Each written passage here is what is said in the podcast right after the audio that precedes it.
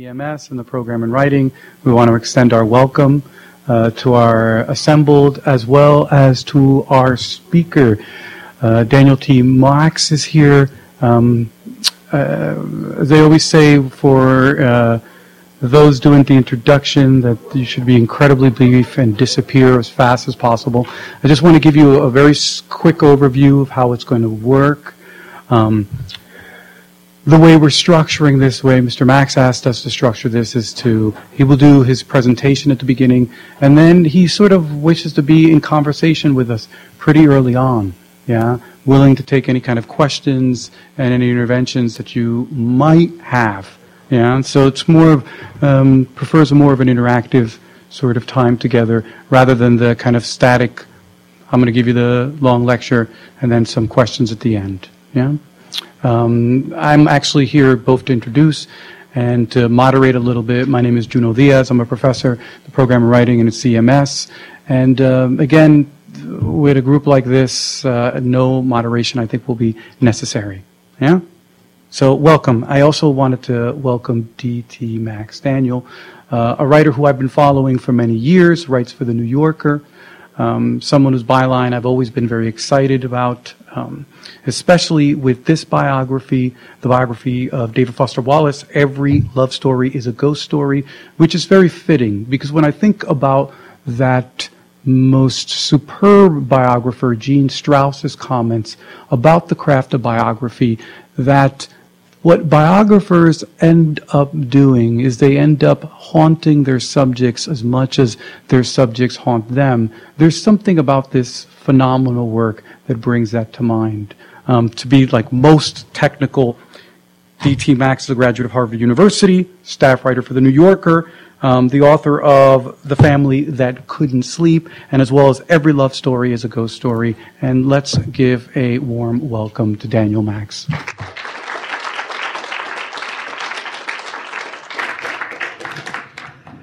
Thanks to Junot and to Jem and for arranging this um, this talk.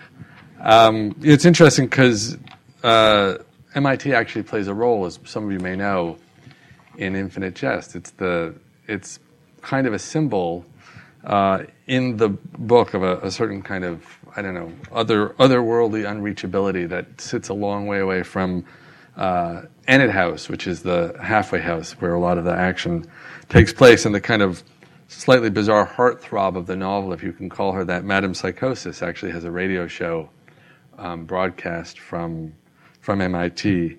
Uh, so um, I don't know. David never never went to MIT. I don't know if he ever actually spoke here either. I think about it.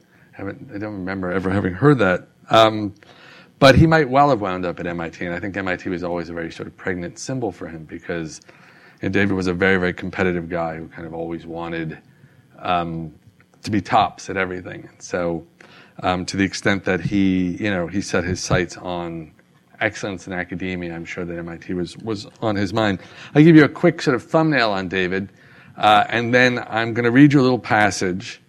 Uh, which is kind of a turning point in this question that, to some extent, we can focus on, which is the relationship between David Foster Wallace and two, one huge target and one tiny target. The huge target being David Letterman, and the tiny target being Mark Leyner, um, whose book I actually brought because I don't know how many of you have ever you know heard of of, of Mark at, at, the time that uh, the events that I'll be reading you took place in late 80s and, and early 90s. You know, Mark was a big deal. Mark was Mark's book, uh, which actually bears the title "My Cousin, My Gastroenterologist," was on the cover of the New York Times Magazine.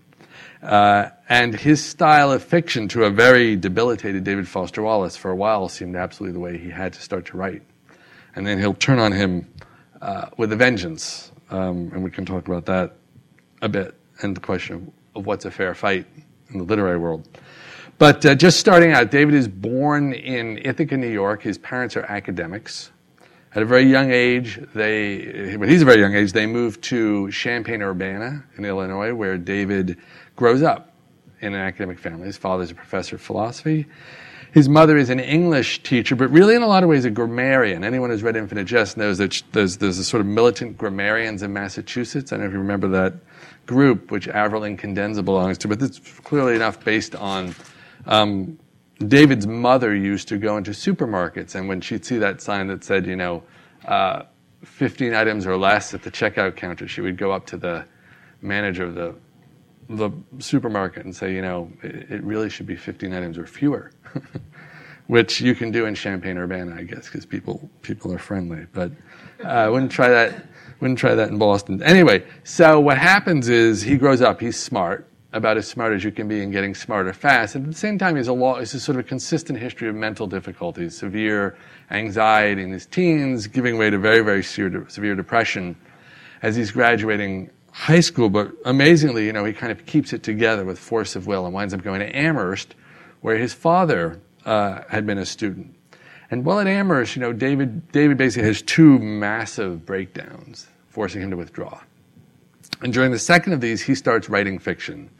And it's really interesting that David really doesn't write fiction before, as far as I can tell, or certainly no more than anyone forced to do an occasional composition in a large public high school in the Midwest has to write fiction.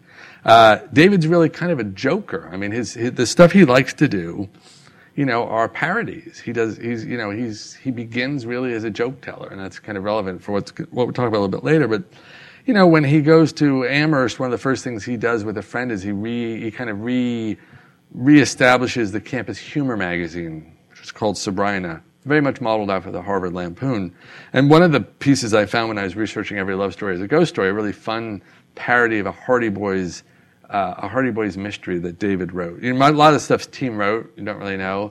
But Mark Costello, who was his college roommate, showed me a couple things David had written sort of from beginning to end. And one of them is a very, very funny Hardy Boys parody with a sort of predictable postmodern twist that as the airplane is, you know, closing in on, I guess, one of the Hardy Boys, you know, the, the, he reflects, well, it's a good thing. It's just a just a bunch of words on a page and not a real airplane. So you can see that the postmodernism is in his blood early. Um, one of the things he writes at Amherst as an undergraduate is his thesis. He writes two theses, one in philosophy, one in English. And that's a 500 page long novel which becomes The Broom of the System. So David is published really right out of college. The book goes on to find a, find a publisher, and David heads off to a graduate program, an MFA program at the University of Arizona. Um, and one reason he goes to the University of Arizona is because he very much wants to avoid the sort of hardcore realism. He doesn't really know how a writer should write, but he knows how a writer shouldn't write. And the way a writer shouldn't write is the way that, that writers, you know, parents and grandparents wrote. So the thing he most wants to avoid is the sort of hardcore realism that you would find, say, at the University of Iowa's uh, writing program. So David goes to the University of Arizona, where it's at least as, as, it's sort of advertised to him, you can do your thing, you can do your own thing. He doesn't realize that the University of Arizona writing program is populated almost entirely by graduates of the University of Iowa. And when he gets there and he starts writing the wonderful stories in Girl with Curious Hair, uh, which is a kind of a, a, medley of postmodern stories, each one trying out a different voice. So one story is in the style of Robert Coover. Uh, you know, these are all the, the, great postmodernists of the 70s, really. David was looking backwards, essentially. Another one's a story in the style of, of, of, of um, uh, of uh, uh, Donald Barthelme, and then another one is, is basically an attack on John Barth. Again, a, a, today an odd target to be attacking, but at the time a figure of great size uh, in the literary community.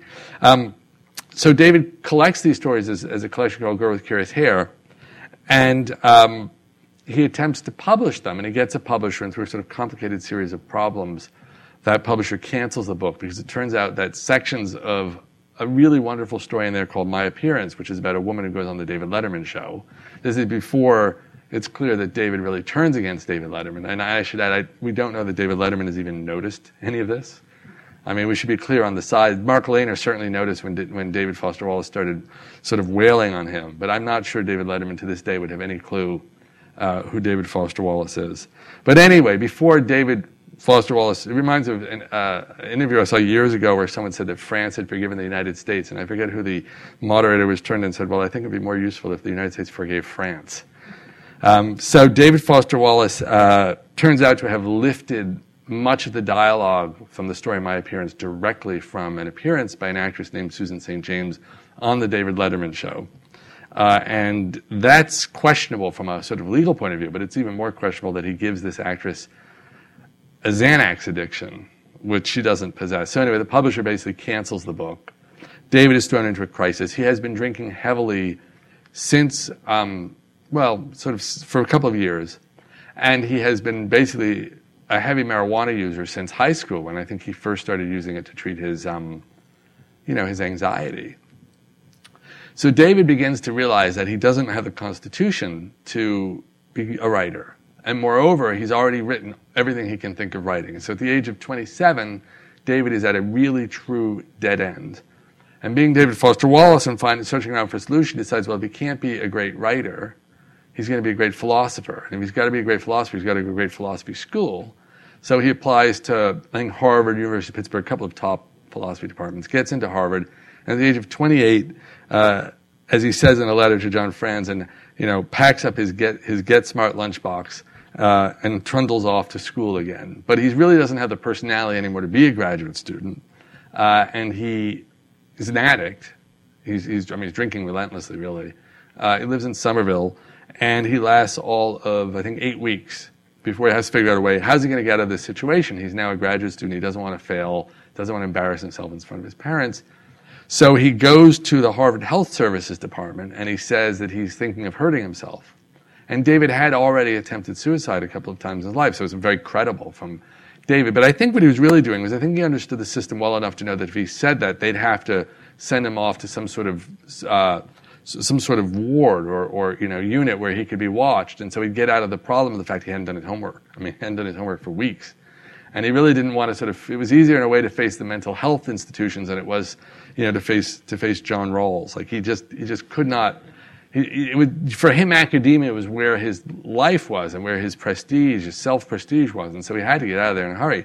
So David, anyway, he goes to McLean Hospital, which is you know associated with Harvard, and one of the things I couldn't figure out as a biographer was why he seemed so little disturbed to be at McLean. And I came to realize that for him, it was a, a way, a kind of successful exit. Like if, he, if you couldn't be a philosophy student at Harvard, well, you could at least be a mental health patient at Harvard. I mean, it was a kind of a lateral move because he's really fairly content. It's almost like he treats it like a kind of Yaddo of mental health. I mean, he expects to go back to the philosophy department, uh, you know, and I, I think I think he felt at this point that he was he would write. His model, I think, was William Gass, who's a philosopher slash novelist uh, at Washington University in St. Louis. But he's mostly thinking he'll be he'll be a philosophy student. He'll be a philosophy professor. He'll go back. You know, one reason he wanted to be a teacher was for the health insurance, and so it'll all it'll all work out well enough. So he gets the bad news from McLean that they don't think he should go back to being a student, that he should go to a halfway house. This, this is the key moment in David's creative life, that he, he should go to a halfway house. Uh, and one way or another, he winds up at a, at a fairly tough halfway house called Granada House, which is really just across the river that way, not far. Um, so let me just read you this section. And then this is sort of the moment where I think David, redis- David discovers the voice that we know that you know those of us who, who love Infinite Jest know is David Foster Wallace's voice. Um, and we can talk a little bit later. Uh, and I'd love questions about you know how that relates to some of the other David Foster Wallaces we know. Granada House was on the grounds of the Brighton Marine Hospital near the Massachusetts Turnpike. Wallace found it funny that a marine hospital would be nowhere near water. The compound consisted of seven buildings, seven moons orbiting a dead planet, as he would later call it in Infinite Jest, all leased to various substance abuse groups. He met Deb Larson, the director, at his new temporary home. Tall and blonde, she walked with a limp. Drunk, she had fallen down in her kitchen, hitting her head, causing a partial paralysis. And even then, she hadn't stopped drinking. Wallace respected and liked her at once. She was pretty and smart and gave him a link to an old life that was still his present. You could almost see Harvard from the top floor of the building, and it's true, you can if you if you look across the river, you see the, those little buildings of Eliot House and Lowell House, the river houses. Recovery facilities try to control the stress levels of their participants. And one activity that they generally prohibited was school. Think about that for a moment. Wallace had no choice but to call the philosophy department at Harvard and ask for a leave of absence.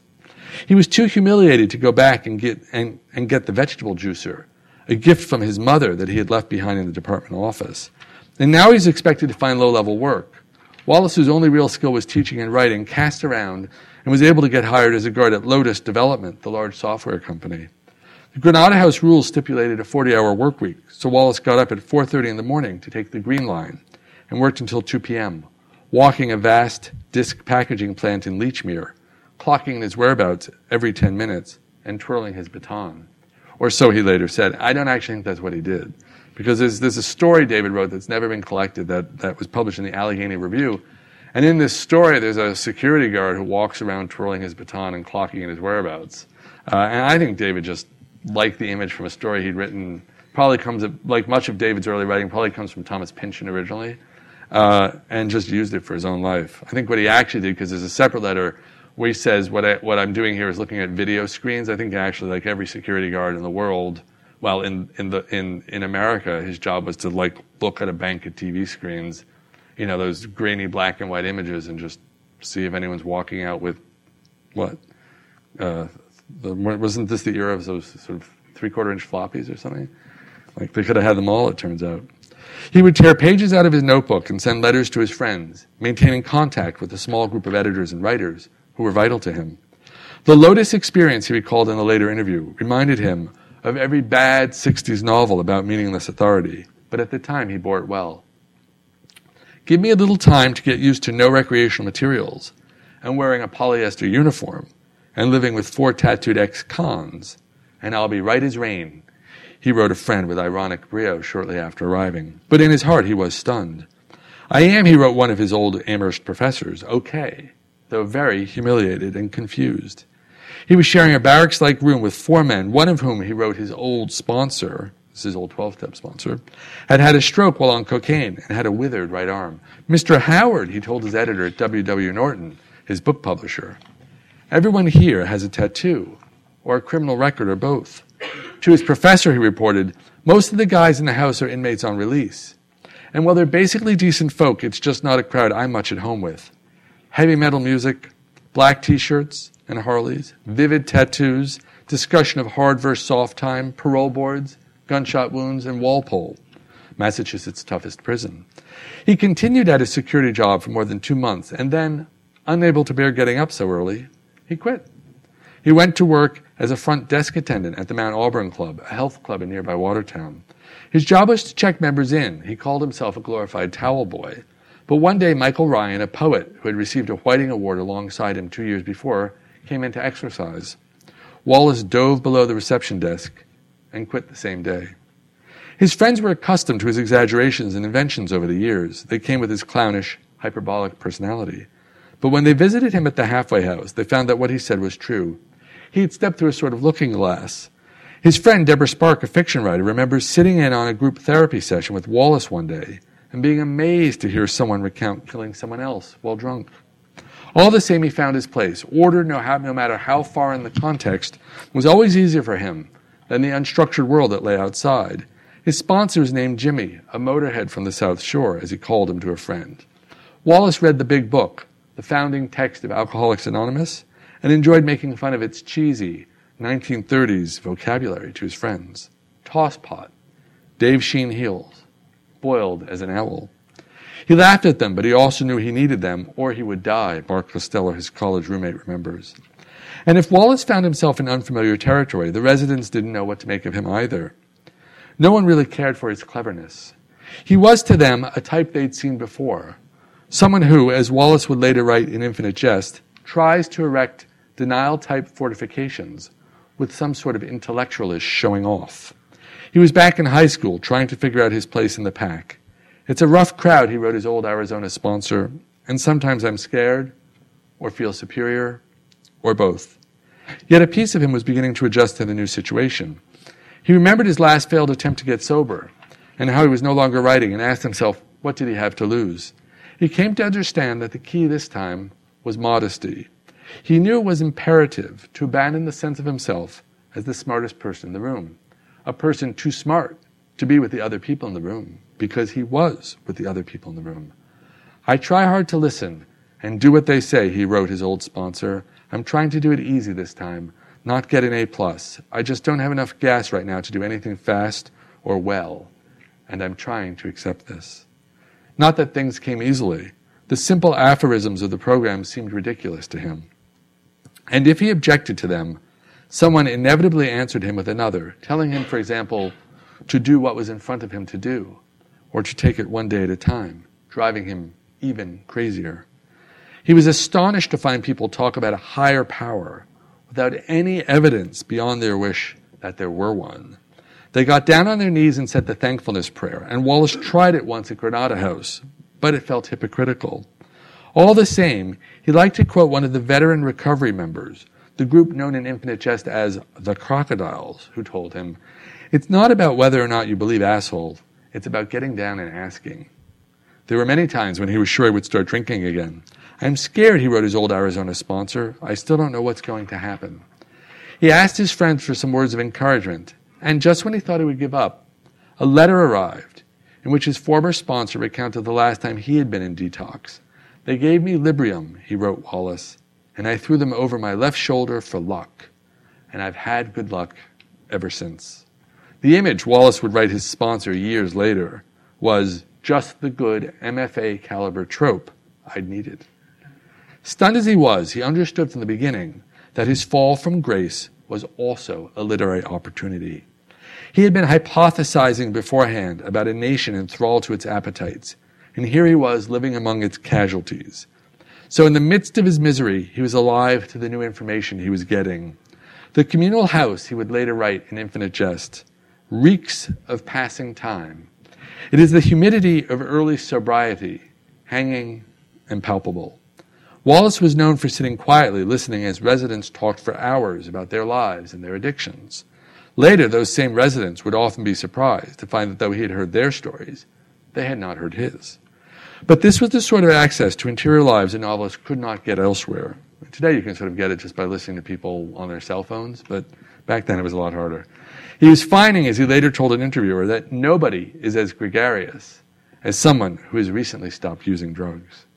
Wallace and his notebook were a familiar sight in the communal rooms and recovery meetings, trapping little inspirations before they could get away.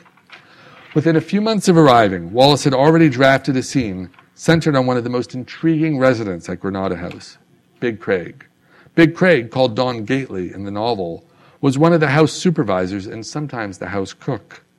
Craig was in his mid 20s, sober and just huge, as Wallace would later write in Infinite Jest, looking less built than poured with the smooth immovability of an Easter Island statue.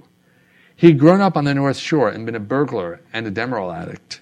Friends closed elevator doors on his head for fun when he was a teenager, a detail Wallace would, of course, put into Infinite Jest. But he turned out not only to come from a different world, but also to be quite sensitive. And it did not take Wallace long to see the possibilities in a lug with an interior life.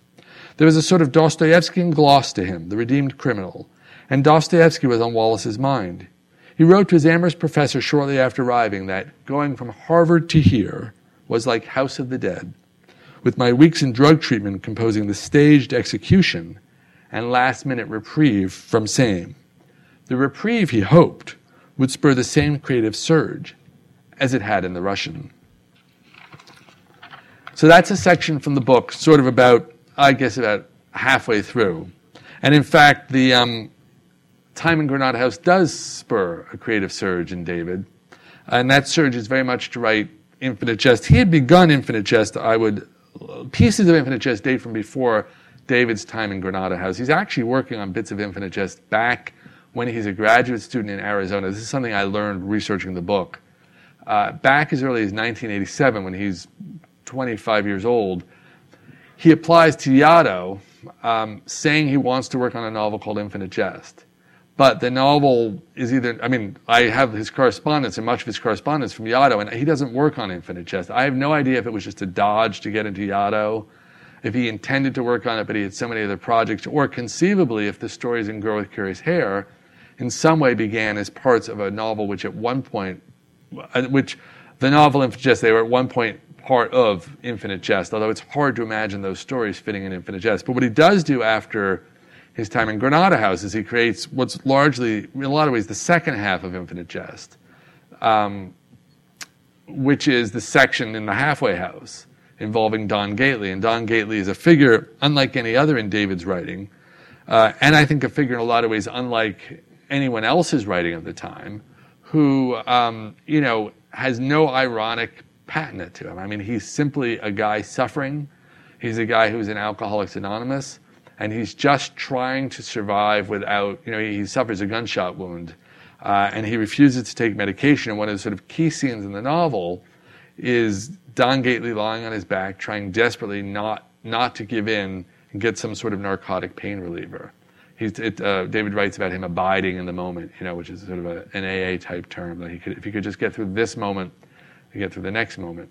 Um, in a certain way, then, I think that uh, David's the high point of David's fictional uh, assault on irony, would have to be the Don Gately scenes in Infinite Jest. But you have to remember that, I mean, Infinite Jest is a really two book smushed into one, and the whole, and a lot of the scenes involving Hal Incandenza and the Tennis Academy, you know, are much more, they're much more like David's early work uh, than one would expect. And so you have to ask yourself, well, how against irony was David actually? And, and let's, do, let's try and define irony somewhat here. I mean, you know, I mean, irony is a literary technique of, of, of long standing. I mean, Franz Kafka's stories are ironic. Don DeLillo's fiction is ironic. And I don't really have a very good definition of, of irony. I suppose I would say that I would define irony in this sort of situation as being that there's a voice in the re- there should be a voice in the reader's head to understand the writing, which is not readily apparent from the writing. So, in other words, you know, when you read Franz Kafka's fiction, you're, you're understanding it not in, a, in the way you would understand a realist novel, but you're bringing a whole frame of reference involving, you know, hopelessness, bureaucracy, and alienation, and he wants you to bring that to his stories. And similarly with DeLillo, you know, if you give a Don DeLillo book to a not particularly sophisticated reader, you, you get a response often like, book's very boring, book's very flat. More sophisticated readers bring a whole kind of discourse and complexity to his or her reading of the novel. So David, I don't think ever, David never turns against Don DeLillo, God knows. I mean, if anything, he, he wants to be his, his best friend and pen pal. Um, but he does turn against writers like Mark Leyner. So I think, and, and, and against Letterman. So I think that the irony that David turns against uh, at this point, you can find it pretty well delineated in, a, in an essay that he writes around the same time. And that essay, which was published in the Review of Contemporary Fiction, which is, a, which is to um, you know, is to the New Yorker what David is to David Letterman. It's a tiny magazine. Uh, and I don't even know if it still publishes, but they did wonderful work around the late 80s and 90s. And they found David really before anyone else cared about him. Uh, and anything David wanted to write, he could write. Um, and one thing he wrote was a long, long essay called A Unibus Plurum, which is essentially where David lays out. It's at the same time as he's beginning, it's really a year after the section I read you. So he's both writing these Don Gately stuff and writing kind of anti-ironic manifesto. And so in there, he basically talks about um, uh, he basically talks about irony as a prison. And sometimes he's quoting an academic named Lewis Hyde, who wrote a book called The Gift. Uh, but other times he's just sort of taking things out of the, the air. He says that what, what looks like, referring to irony, what looks like the cage's exit is actually the bars of the cage. Um, you know, he basically is saying that irony, this stance that my generation has adopted is a prison. You know, it looks, it looks like, it looks like freedom, but it's actually yet another kind of jail. Um, uh, and uh, at the same time, you know, he's sort of throwing various writers under the bus as he begins to rethink what, not just what good fiction is, but what a good stance is vis-a-vis the world as a whole. And he, he says uh, of, it's funny, you know, he, Mark Leyner is somebody he, he reached out to um, just before going into Granada House. But by the time he's like in full dudgeon, writing Unibus Pluram, he also writes a letter to his, his editor. Uh, he's uh, this wonderful editor, Michael Pietsch edits him at, at Little Brown, and he and David comes. David's actually very practical. My favorite David Foster Wallace is everyone thinks of David as kind of this Luftmensch, this um, this guy, you know, Saint Dave. And since his death, I think that's becoming. But David was actually very practical. He was a bit of a schemer, which I, I don't say that critic as criticism at all. I think, I think you know, you need to be a bit of a schemer. And if you started out writing the kind of stories David wrote in your MFA program, you know, you'd be a lot of a schemer.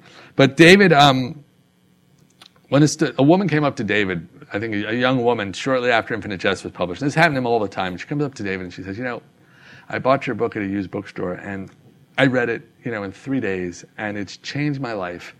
And all I want to do now is be a writer like you. And David turns to her and he says, don't ever tell a writer you bought his book used. So, David, when he takes over at Little Brown, I mean, when he goes to Little Brown, Little Brown starts publishing, he's got a problem because Mark Leyner is one of the top writers at Little Brown. and He's edited by the same guy who's just agreed to edit David. So David gets on his you know, on his bicycle trying to figure out what's going on because he's this massive essay, Unibus Pluram, about to come out with six-page attack on Mark Leyner. And what he says is interesting. He doesn't, he doesn't disown his stance. He just says that he thinks of Mark Leyner as a hidden writer. This is in the letter, uh, you know, for whom writing is a defense mechanism.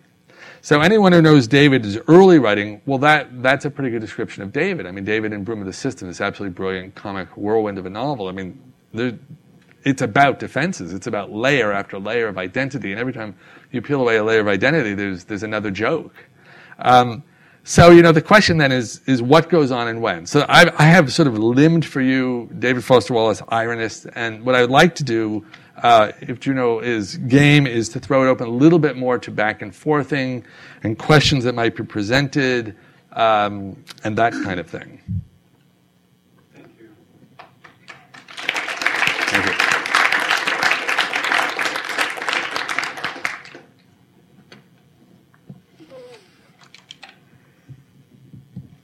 So, could you say a little bit more about Letterman. yeah. That got under his skin?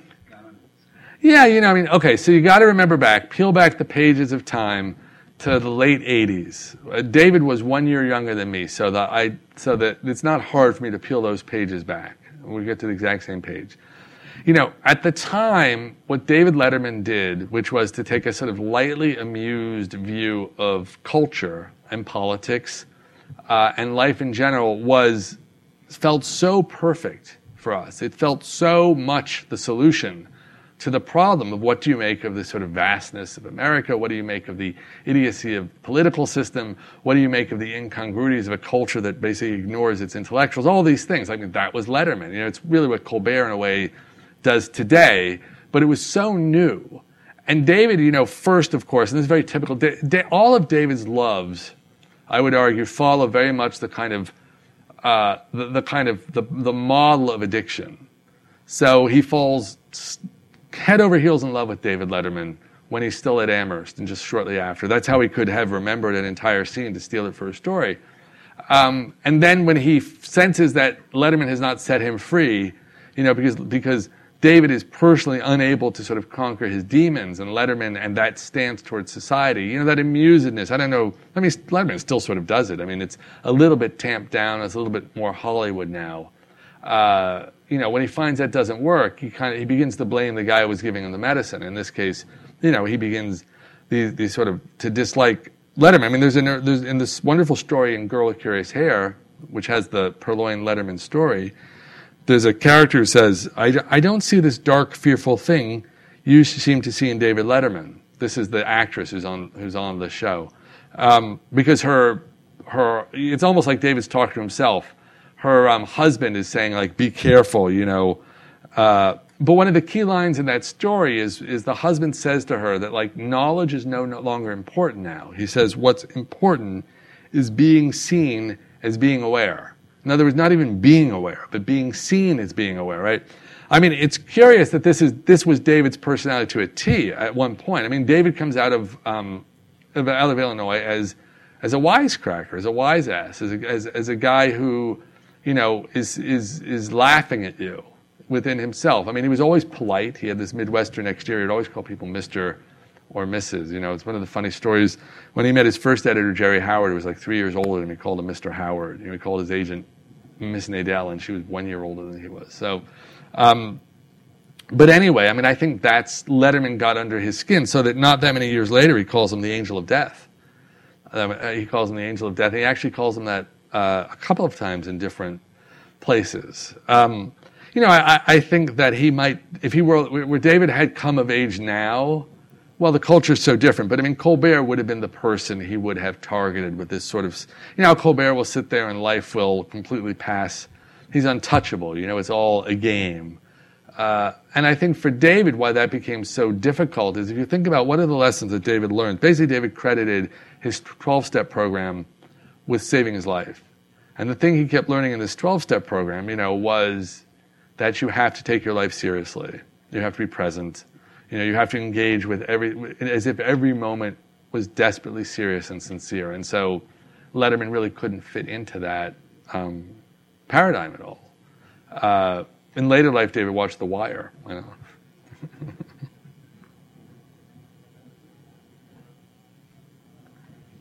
Sonny, I think we're going to put on mic. So, do we have a mic? ah, excellent. Because I want to. It's uh, keep sorry. yeah, it's good. Documentation. Hi, Sonny Sidhu. I'm one of the CMS master's students. Really interesting talk. One thing that I'm curious about is that in the Infinite Jest, there's this device of this all-consuming videotape that's so engrossing that you become addicted Right. to it, lifeless. And it, at the time, I'm sure it was sort of a device that was used to get some ironic distance. Ironic, maybe being a, loaded word in the context of this talk, but to gain some distance from the the issue of substance abuse, as as usually kind of modeled as an addiction problem.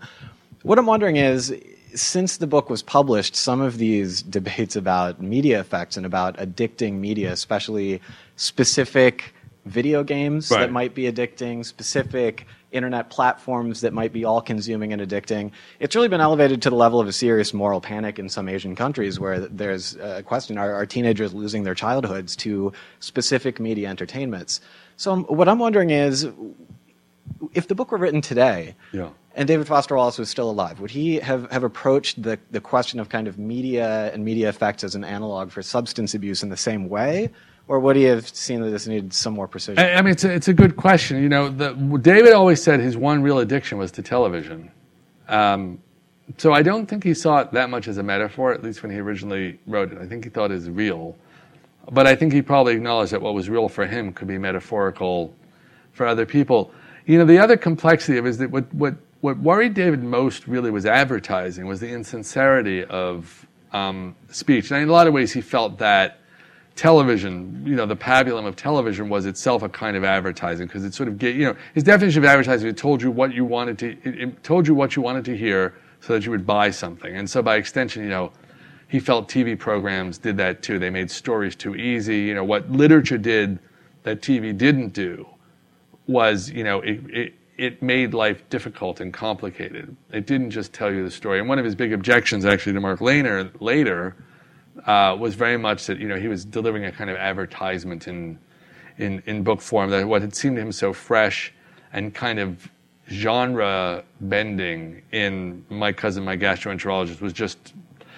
David's big issue was like, you know, you, you, if you behave in order to be liked, then you're not yourself. And so, by extension, media that behaves in order to be liked. So, in terms of video games, I mean, the truth is, it's always hard, I think, to explain this, but I don't think David had the kind of mind where he necessarily would have cared about video games. If it didn't bother him, I mean, look at David's relationship with the internet. Like, David lives into the internet era. I mean, he dies, he dies in 2008 in a lot of ways, we think of Infinite Jest as a book about the computer age. About, I mean, this, this, there's a brilliant critic named Sven Birkerts whose early review of Infinite Jest was precisely about how, although the book wasn't about the computer age, it sort of captured the sort of disassociations and fragmented information the computer age. Reading this review today, you think, I mean, my God, Sven, you're a genius. I mean, because that's exactly what the end, you know, it wasn't so clear in 1996 that's what the internet would, would grow up to be because the web was barely established. But, um, so, you know, what was David's attitude towards the internet?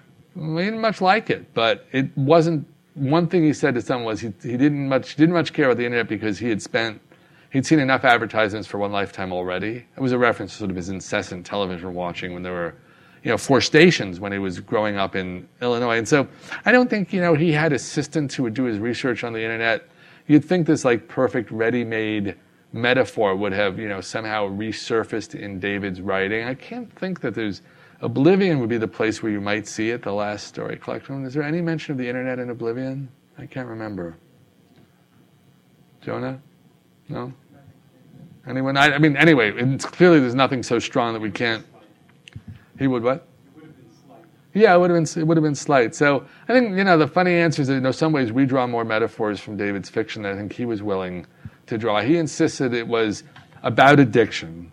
Yes, I mean he wouldn't he he would have said yes, of course this is about addiction, but you know it's not literally about. He, I don't think he was worried about the use of video cartridges to addict people. That means one of the different addictions in Infinite Jest. You have drugs, you have sex, um, and you have you know these these video cartridges. Um, so I don't know if that, you know, guesses what we'd have to guess, but I, I, I can't see a, an editorial from him in the, you know, in the New York Times about the, the, the dangers in Korea. I know what you're referring to, the sort of dangers in Korea of of video games and how you know this was a move that the culture had made inevitably, you know, dating from I don't know Hill Street Blues or something. I'm trying to think of the shows David loved because it's relevant to this irony question. But when David sort of gets over watching everything nonstop, you know, when David's writing Infinite Jest, he, he moves from Boston to Illinois, and you guys may know this story, but he would buy a television and then he would watch it for about a week and binge on it, and then he'd put it out on his curb or give it to someone else in his 12 step program to give to their kids. I mean, probably about a dozen of these things. So much so that the local paper sort of writes about how one of these professors at Illinois State is, you know, leaving his televisions out on the curb, which I mean, I think, you know, must have struck them as insane behavior. I mean, nowadays, you know, you see televisions put out on the curb all the time because people, people buy flat panel TVs, but at the time it really seemed wrong, I think. It was seemed deeply wrong.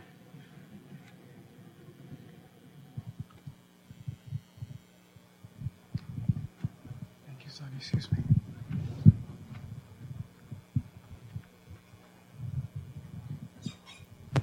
Hi, Scott Osterweil, uh, research manager here. Um, so forgive me for not knowing his biography well, but did he encounter any serious resistance to his anti-irony that he had to actually engage with? In other words, did he find himself in combat over these issues? Well, I mean, that's a great, it's a great question. I think irony is the kind of thing that nobody sticks up for when it's, sorry, when it's, um, held out for you know for lamb lamb basting because if you think about it, you know, I mean, Letterman was one of those shows that had kind of had everyone under its spell, and you know, and it just seems so special.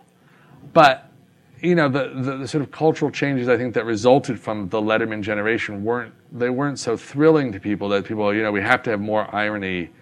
You know, have to have more irony on TV because you know we want a motivated, we want a really motivated generation. I can't think of anyone sticking up for irony. I mean, people have stuck up for literary irony, which is different. I mean, Kafka's irony. I mean, we, we really don't want a world without irony. I'm, I'm not, you know, I'm not suggesting, and I don't think he was. He was talking about this, this kind of, you know, I always think of that um, Elvis Costello line about um, a little man lost in a, in a big man's shirt. That was the kind of irony, you know, so, so tragically cool. You know, um, uh, you know, in fact, Less Than Zero, the Bret Easton Ellis novel, um, would have been a good example for David, you know, from the Elvis Costello title, um, would have been a good example for David of a kind of literary irony that was dangerous, that was affectless. Uh, although he actually read less, you know, I don't know if you know this, but there was a, when, when my book came out, there was a big, like, tweeting war with, where Bret Ellis, uh, kept writing about how David was the most overrated writer of his generation, and people just read him to feel smart uh, and he was getting kind of sick of the whole thing.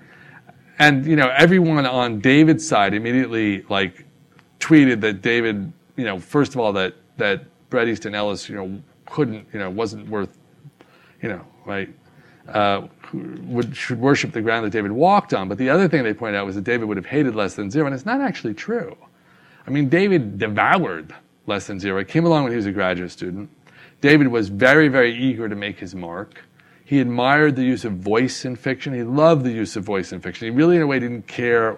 You could tell the story of Himmler with a good voice, and he would admire on the level of craft. Uh, and Bret uses a terrific voice in Less Than Zero. It's unmistakable. Once you hear it, you never forget it.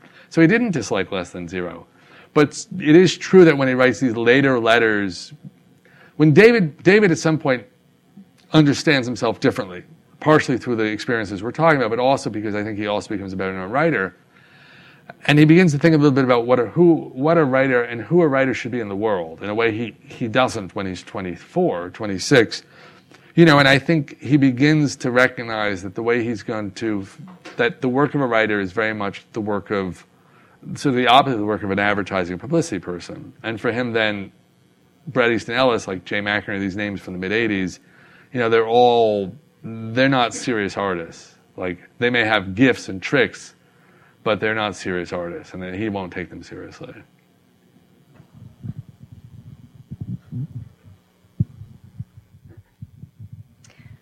Um, Kelly Kreitz, I'm visiting scholar here, um, comparative media studies, and I'd just be interested to hear you talk a little bit from your vantage point, um, being very familiar, of course, with David Foster Wallace and also contemporary fiction.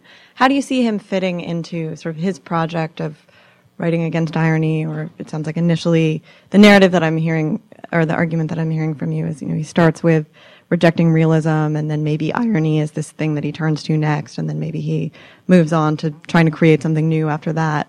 Um, so, how does that fit into the larger picture of of American fiction um, Yeah. in his lifetime? And Well, I mean, the first thing I'd say is, you know, we haven't talked about the books David wrote after Infinite Jest. So he writes a book called Brief Interviews with Hideous Men, which is a kind of complicated. Uh, he writes in a letter to one of his old teachers. He says it's a feminist parody of feminism, um, which almost nobody who's read it would say. I mean, it's, it's a, it's a, it's really a portrait. It's, it's done in this very odd, brilliant book. This question and answer format, where an unnamed uh, woman's unstated questions are then answered by men in kind of institutional settings. So the idea is these guys are in some way, you know, cases of rapists or abusers or something. I mean, that's why they're sitting there answering these questions. Um, and that's most of that book. It's not all that book. The story of the depressed person is also in, in that book. I mean, to some extent, story collections can be sort of, you know, catch as catch can. And so there's some stories. David very, I wrote some very brilliant letters that I, I quote in every love story is a ghost story about why like the depressed person should be in brief interviews with hideous men, but it doesn't make immediate sense because the depressed person is about almost the opposite, really. But um, and then he follows that with a story collection called Oblivion. Uh, you know, and Oblivion is where when people think about David and how much people cared about David at the time of his death, Oblivion is really where he lost, I think, most of the readers he had gained with Infinite Jest. And it's a book that's very hard to summarize. There's a couple of stories in there that are really kind of unforgettable. There's one story called Good Old Neon, which is really about a, a man who's racing to commit suicide in a car.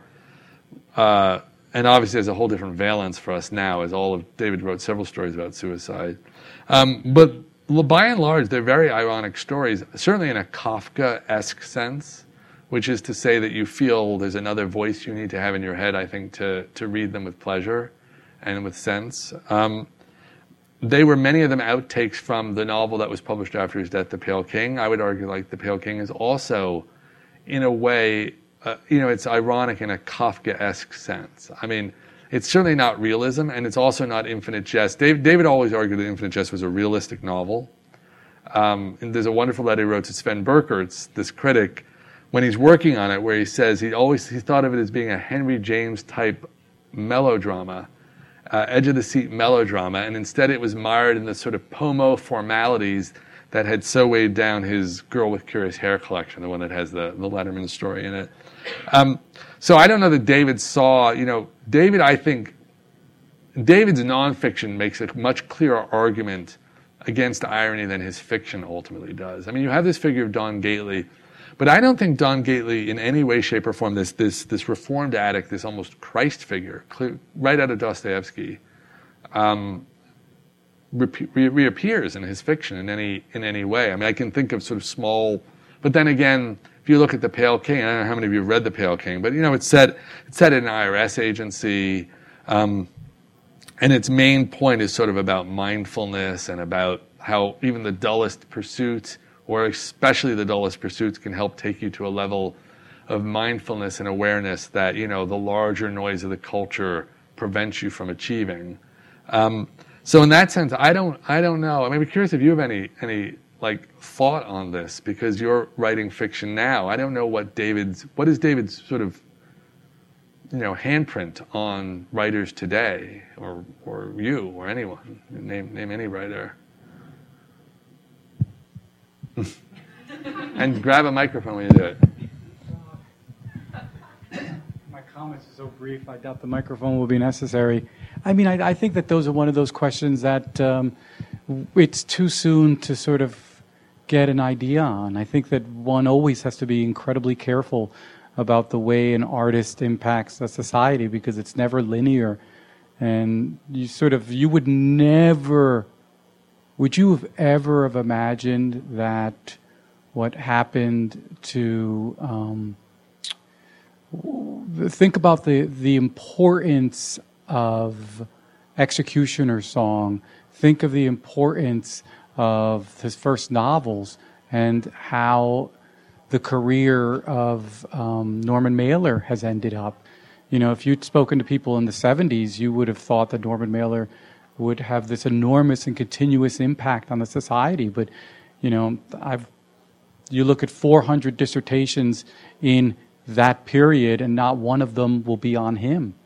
And so that doesn't mean that his effect will not recur, but that, that these things are these things are such complicated issues. I think that uh, one of the things that he has, I think, at his advantage is in a very large, um, you know, he has a very lot, lots of paratexts that are following him. Because he's got a lot of ink coverage, and there's a lot of interesting stuff that's going on with David Foster Wallace. So even if it's not at a, the level of artists being influenced, I think critics are going to have a lot of stuff to chew over.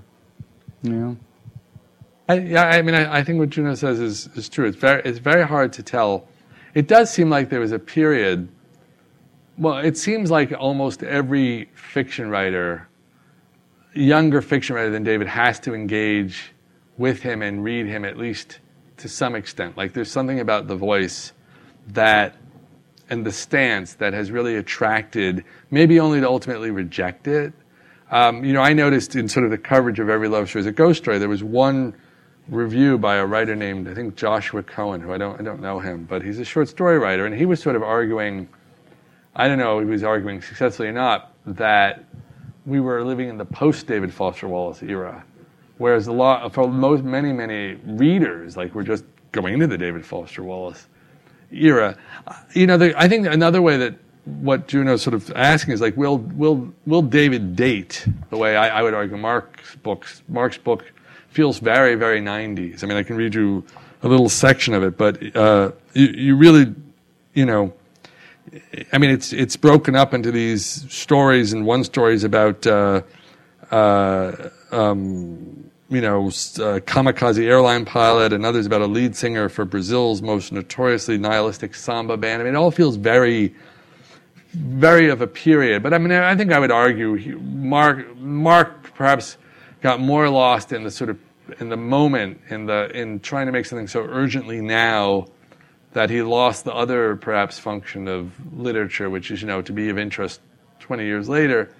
I think Infinite Jest. You know, one of the paradoxes is that I feel David's reputation rests very much on Infinite Jest. I was the only novel you know, he completed during his lifetime that you know that he took seriously. Um, and so I think a lot of what will, will or won't happen for David really has to do with how much other writers what they get out of it. And I do think the model of or the idea of Dostoevsky is very, very appealing to writers, especially I think in American culture where the there's always this divide between the entertainers and the completely and, and sort of the invisibles. You know what I mean? Like if you're not an entertainer, you're invisible. You compare, you know, the size of an audience for David Letterman to the size of an audience for David Foster Wallace, even was widely read as David is. So how do you solve the problem? Well, I think for David, and this was something I think that you know, if you could invest your writing the way Dostoevsky did with I mean, Dostoevsky used Christianity, and David wasn't particularly Christian. But if you can, if you can in some way grab something deeper than just the act of entertainment or distraction, you have a stance that, that both gives you a presence in the culture and allows you to write. I mean, it allows you to write and feel that what you're writing is that you can be heard. You know, and I think for David, a lot of the issue was, well, Girl with Curious Hair is a famous publishing disaster.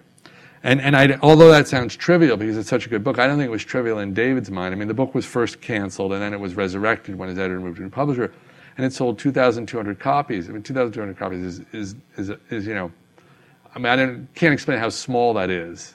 Um, but small even for book publishing.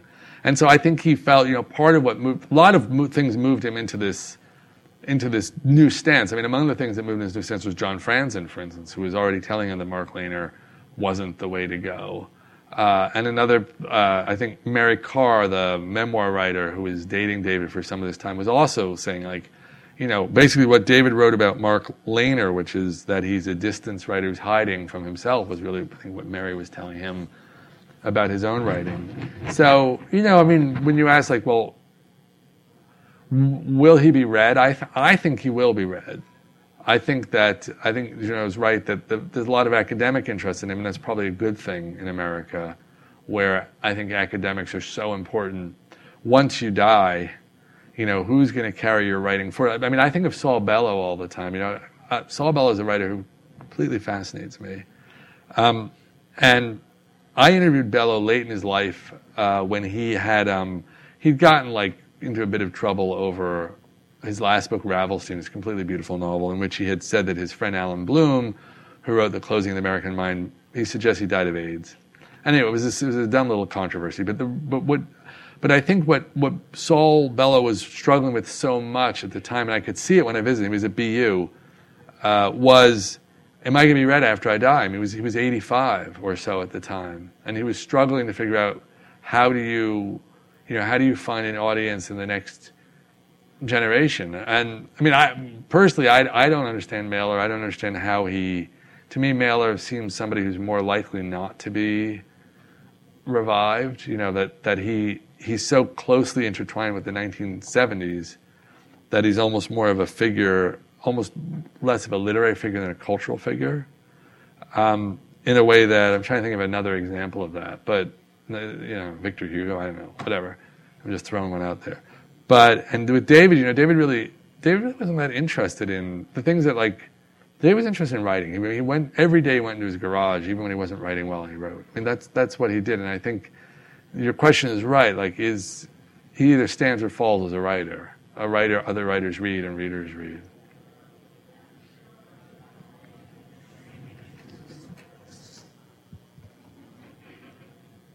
Yeah, I think we have time for two more questions. We want to record it. Sorry. It's okay. I'm Judy Shotland from BU, and I read your biography a little while ago, um, and I can't remember if you talked at all about um, where a, a lot of the things in Infinite Jest. You know, you we learned from you uh, where they came from. Right. But um, did you did you learn anything about um, the this whole thing with the Canadians?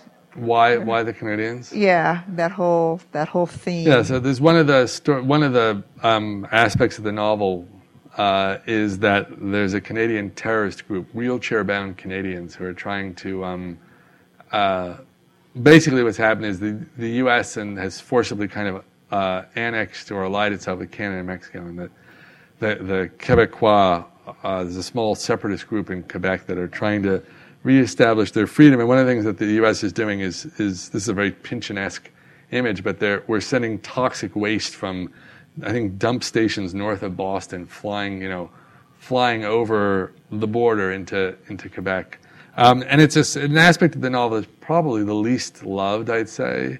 Uh, and it's actually his his editor, Michael Pietsch, in an early letter says there's no part of this novel I less look forward to reading again than the inter, inter-American hugger-mugger. But, you know, but, I mean, biographically, David's mother came from Canadian, half Canadian family, but that doesn't explain. David took high school French, you know. I just thought he, you know, he was a, there was a piece of David.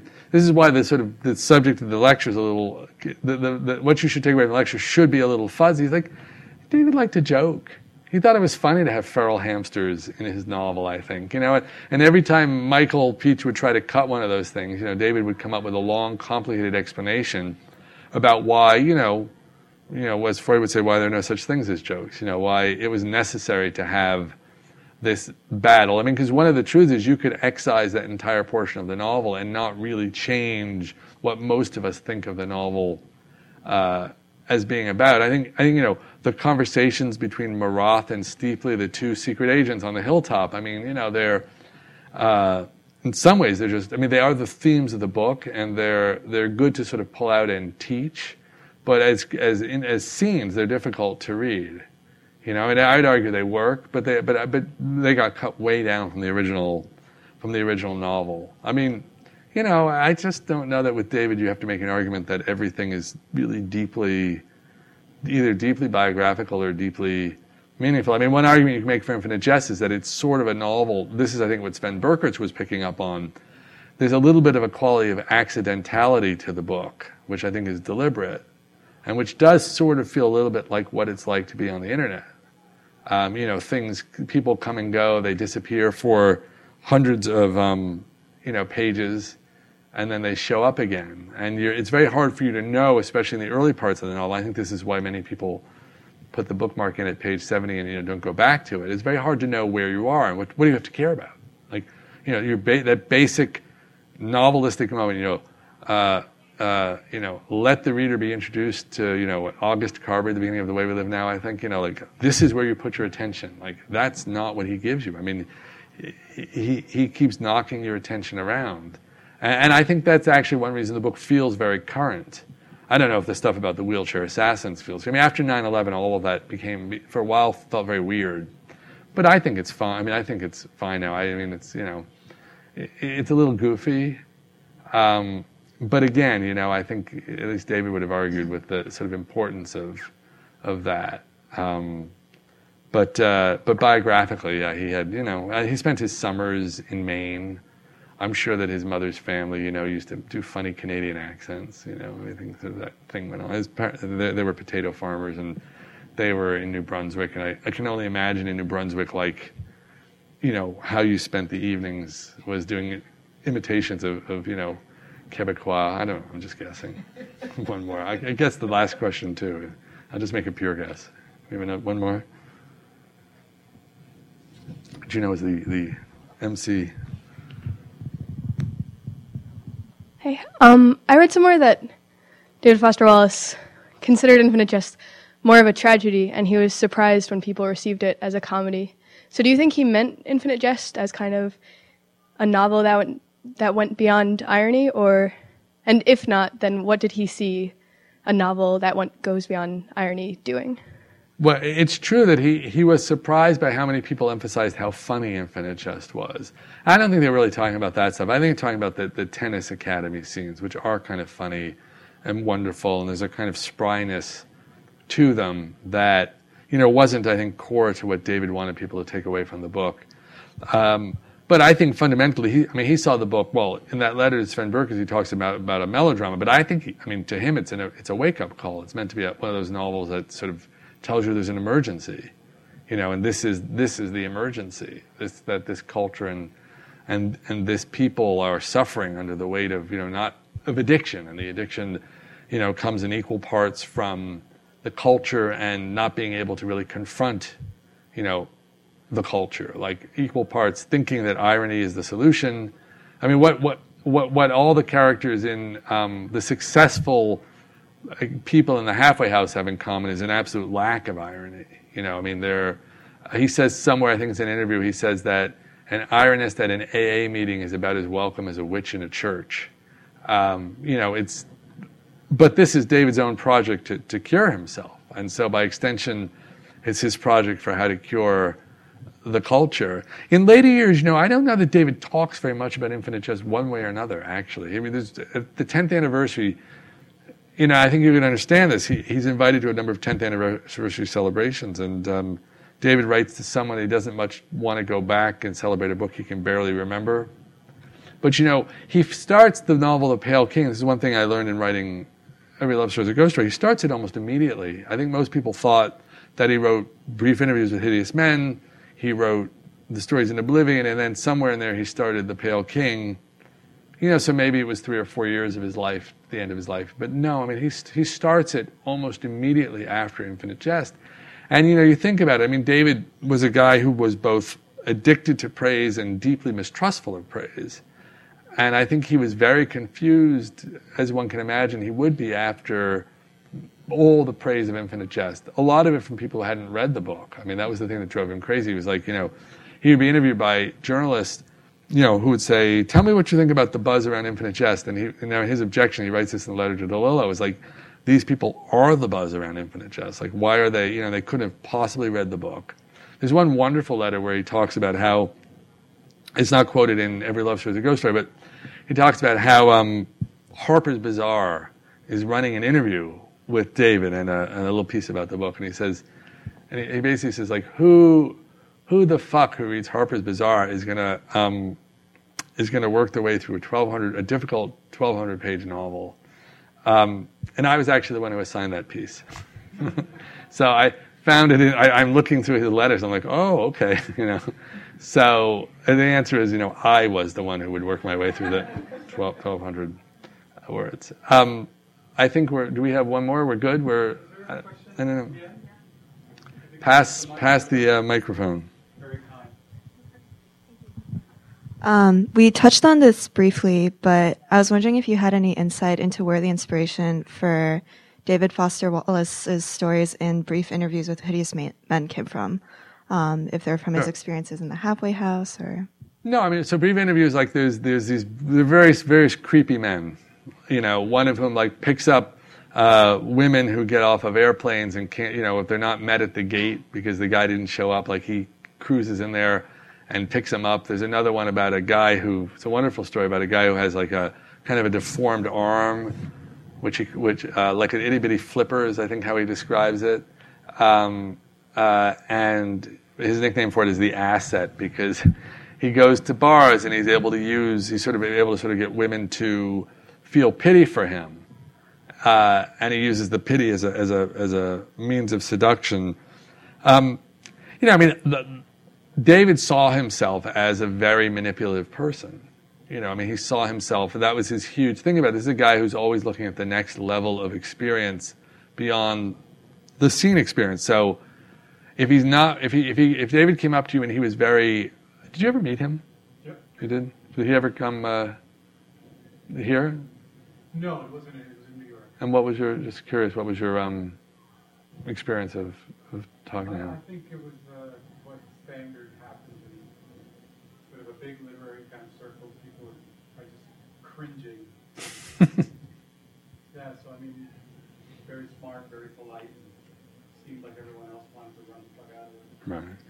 Right. Um, you know, I think these were those events were difficult for David. I mean, they're, difficult for, for I think everybody, but for David, I think they were they were difficult in a kind of a, a, a, an extra way because so David, if David had was sort of come up to to you, you know, uh, and he was polite, then the question he would immediately be asking himself was, was he being polite? You know, in order to manipulate you into liking him, which in fact was like a greater form of rudeness than if it was just actually his his, his needy, you know, slathering self and just jumped up and down you and said, like me, like me, love me, love me. You know, so for David, um, those characters are obviously him. I mean, there's a letter I quote, but I mean, I should say, you know, I'm not, I'm, I'm not a biographer who thinks that the fact that somebody writes a book and you can find the house that they wrote about and it looks like the house that they put in the book is actually a major find. I mean, that what's you know, there's a wonderful Saul Bellow line from that same interview where there was a guy named I think Dave Peltz, and Dave Peltz kept insisting that one of the wonderful stories in Bellow's collection, him with his him with his foot in his hat, him with his foot in his hat. No, that's the Oliver Sacks. I forget the name. What's the name of that? Anyone know the name of the Saul Bellow stories? Him with his foot in his mouth. Anyway, it doesn't matter. There's a Bellow collection. So this guy had like told him a story, and it's wonderfully trans. It's it's, it's in a Bellow story, and you know Saul. I, I was just bringing this up, and, and Bellow said, "Well, you know, he told me a story." The idea being like everything of value, everything special, really came from what Bellow had done with it. I mean, I think you know, in the same way, you know, the, the basis for these characters is you know is David. I mean, there's a letter where David writes uh, to someone and says, like, after having finished brief interviews, I, I'm having to deal with some of the less attractive, re- recognize some of the less, less attractive parts of my own personality. Um, I'm sure some of the stories come from, you know, 12-step meetings, clearly, and some probably from people who are, who are unwise enough to confide in David, um, only to find their stories popping up, you know, years later. Um, David was not like a very. David was a very creative writer. He wasn't a very imaginative writer in the in the sort of literal sense of like, you know, I'll sit here and I'll I'll think up a place I've never been and a thing I've never done. I mean, Granada House looks a lot like um, the Ennet, Ennet House in the in Infinite Jest, like Granada House. And these these guys, you know, one way or another, are probably you know by and large how David David was full of self self hatred. Are probably by and large, you know, the way David saw himself. He also did a lot of therapy. You know, there's a therapy structure to the stories. I think that probably comes out. If you notice, but how many of, fun parlor games? how many of the therapists in David's stories die? there's a therapist in The Depressed Person who dies. There's a therapist in, um, I think in Good Old Neon, the therapist dies. Anyway, that'll, you know, take that to your therapist, right? um, so I think the short answer is they're him. The larger answer is they're, you know, they're, they're, they're David's wonderful, big, aggressive, highly negative imagination, you know, playing on the facts of his own personality uh, and his own behavior. Um, uh, you know, and the whole issue of seduction and addiction are so central to him. What those stories are about, in part, is you know, is about men who are addicted to seduction. He saw himself that way. Um, he he went. I think he went to a sex addict thing at some point. Like, I mean, you know, I, I'm not saying that's a diagnosis. He went. He self-diagnosed with it, but I think that that's uh, that you know he saw those first and foremost coming out of his own experience, and his, I think his own difficulty in kind of liking himself is very evident. You know, in that book, it's it's a beautiful book actually. You know, one of the reasons I, I was glad I wrote this biography, one of my tests was, you know, when I was done with the biography, would I still want to read David's writing, or would it be one of these situations where you're like, you know, I can't stand to look at that guy's books again. You know, I've read them too often and, and I'm done. And, and I don't feel that way at all. I mean, actually, the book I would pick up first would be Brief Interviews, which I just find is a book that you can read again and again. It's got lots of fascinating things in it that I would really, really recommend to anyone who's never had the, the intense and very strange pleasure of reading it. Thank you, guys. Thank you.